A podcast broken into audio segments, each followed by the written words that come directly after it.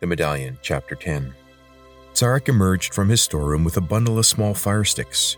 Are these satisfactory, Corvan? This time Corvan liked Sarek using his name as a title. It went well with his newfound sense of power and purpose. That should be fine. Let's go. The lizard hurried away down the tunnel, and by the time Corvan arrived at the opening, Sarek was already on the other side. The first door is still working, but I would step through quickly if I were you. He held up his damaged paw. Corvan stepped over the glowing rim of rock.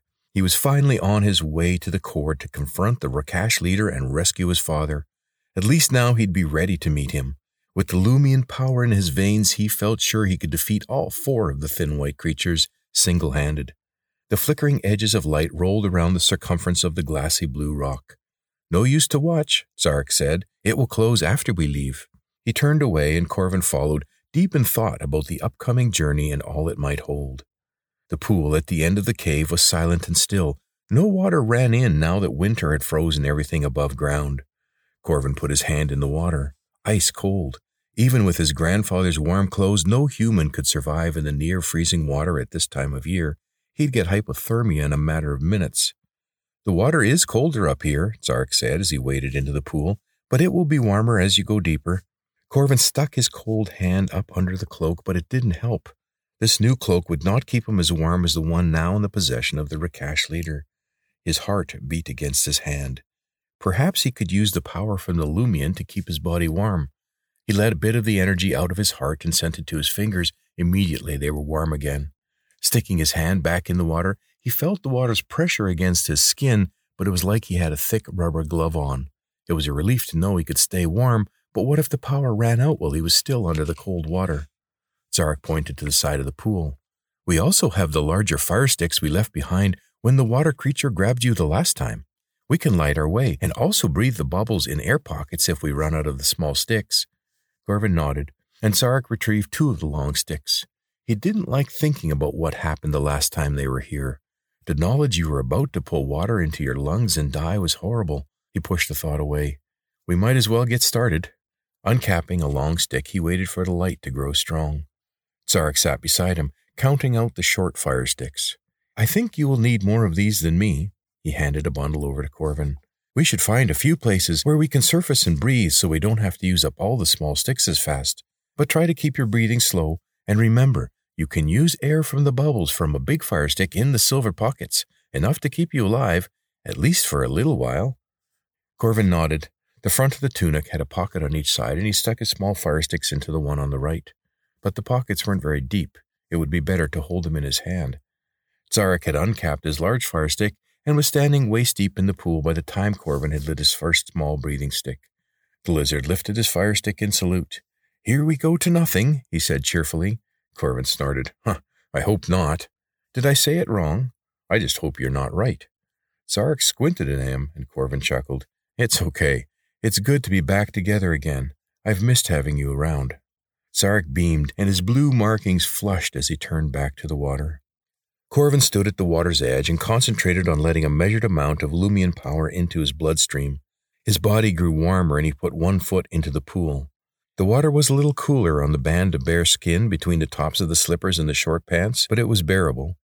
Wading in deeper, he felt along the bottom with his toes to the edge of the drop off. Uncapping the small fire stick in his mouth, he sucked in and coughed. These were a little stronger than he remembered. These ones are a little old, Sark said. Let's hope they don't clog up. Corvan stared at the lizard. It was more information that he wanted right now. His Lumian activated mind began ticking through all the possible ramifications. So many things could go wrong. He was about to respond to Sark when the lizard gave him a quick nod and disappeared under the water. Corvan crouched low and eased himself below the surface. Blinking past the steady stream of bubbles coming off the end of his long torch, he caught sight of the glow from Sarek's firestick. Corvan followed, half swimming, half sinking downward, the water pressure popping in his ears. The small fire stick was working well, in the tube and out the nose, just as he had learned on the last trip to the core. When he caught up with Sarek, the lizard had his short legs wrapped around a knob of rock. He gestured to the rock and then to Corvan's head. Corvan nodded. He remembered too well smacking his head on a boulder sticking out under the water. Sarek pointed down and nodded for Corvan to go first.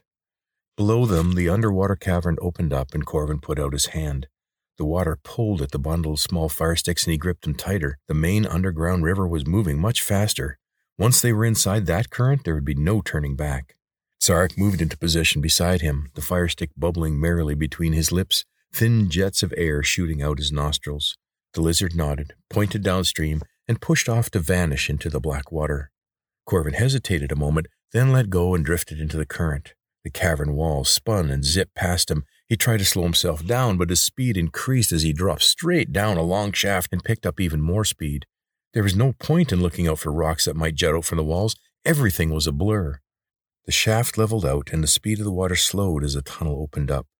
Pockets of air shimmered above him, and then trails of bubbles streaked the dark water. Corvan raised his head above the water and took a tentative breath. The air was good. Holding the larger stick overhead, he spotted Sarek sitting on a ledge and dangling his feet in the water. The lizard's face broke into a wide grin as Corvan pulled himself onto the rock shelf. That was the fastest ride ever, Sarek said. We must be well below the labyrinth and getting close to the core. He raised his fire stick, cried out over the water, The speed of light, a cloud of dust, and a hearty, Hi ho, silver! Sarek's fixation with the Lone Ranger was back. The lizard pointed to himself. With his faithful companion Sarek, he paused and pointed to Corvan. The daring and resourceful masked rider of the plains will lead the fight for law and order. The Corvan rides again to save the core. Sarek's voice echoed off the water in triumph, but Corvan turned his face away. He didn't think the people of the core would welcome a leader who even now wanted to eat more of their precious Lumian seeds. Sarek jumped back in the water and grasped the ledge with one paw. We need to keep riding the water before the large sticks burn out. It is better if we can see where we are going. He pushed out into the water and floated off down the long cavern, his light throwing splintered shadows on the ceiling that slanted down to where the rock and water met. Then he disappeared in a fresh burst of bubbles. Corvan dropped back into the water, and the sudden cold drove the air from his lungs. Gasping, he rushed Lumian power from his heart through his body. Too much. His heart cramped, and he worked to push the energy back into place. Just as his body temperature came up, his long fire stick scraped the ceiling. Corvan ducked back under the water in time to avoid being struck by the low hanging rocks. The water swirled about his face, and he reached for one of the small breathing fire sticks.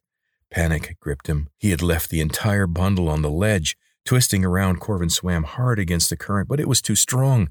Frantic, he looked overhead, but the water was flowing too fast to allow bubbles from his large fire stick to gather so he could breathe them in. Corvan's heart beat erratically, and he felt the Lumian power shoot into his veins and surround his lungs. Immediately, his desire for fresh air dissipated. Could Lumian energy create oxygen? Corvan tried to sense what was happening in his body as he floated along. The urge to breathe was slowly mounting again. He pushed more of the Lumian energy around his lungs, and the need fell away. His mind began to flick through old pages from the encyclopedia. Pearl divers could naturally hold their breath for up to 20 minutes. With the energy from the seeds, he might be able to make it to the next pocket of air. But how much Lumian power did he have left? How many more times could he wait for the next airspace? Fear throttled up his heart rate, and he had to force himself to calm down. If he could relax and let the water move him toward another air gap, he would use less energy. Corvan tried to slow his breathing by imagining himself resting under the maple tree back home. He focused on his childhood days of exploring the coulees around the farm and pretending he was a superhero up on the castle rocks. But his thoughts flashed forward to the discovery of the hammer, ending his childhood fantasies and immersing him again in a complicated grown up world. The simple days of make believe were gone forever. His mind raced again, his chest ached for fresh air, and his head broke the water's surface in a high open space. Sarek was shouting. Corvan shook his head to clear his ears. Get out of the water, now! Corvan kicked frantically and took in a huge gulp of air along with a good deal of water. Thrashing his way to the edge of the pool, his Lumian rich body propelled him out of the water and onto a narrow ledge. Sarek continued shouting at him, but Corvan couldn't quit hacking up water. When he stopped, the open space around him was still. Sarek stood in a low alcove on the other side of a long, narrow pool. The lizard pointed at the water and spoke quietly. You must stay still. The Volisk was here when I last came through these tunnels. Volisk? The water monster with all the arms from the temple karst. That is where the tunnel behind you leads. You made so much noise it will surely come up here to. Sarek's voice trailed off as a thin white tentacle emerged from the water and circled about in the air. The lizard gestured for Corvan to stay quiet. The white tip pushed to the edge of the rocky ledge to Corvan's left and began feeling along the rock like a long finger. Corvan tensed. The Lumian power inside him raced about, trying to escape into his veins. Sarek's whisper startled him. Do not move. It cannot hear us or sense us unless we move. The body of the Volisk is somewhere down below. It is checking to see what disturbed the water. The tentacle probed along the ledge and stopped. Water dripped from Corvan's clothes into puddles on the rocks at his feet. The tentacle stirred the puddles as if to taste them, wavered in the air a long moment, then disappeared back into the pool. Is it gone? Corvan's voice echoed off the ceiling. I'm not sure. These are crafty creatures, and they know how to trap their prey. What do we do? Quietly move along the ledge to your right. The tunnel over there will take you down to the pool below the temple karst where you saved Tirith from drowning. That is where the Volisk is being held by the keeper behind the bars before the wasting. Stay far away from the water. Be quiet. Corvan moved cautiously to his right, keeping his back tight against a wall. How will you get over here? I will wait until you are safe and then come across to join you, as long as its eye does not come here. What if it does? Corvan found himself whispering as he concentrated on moving along the ledge.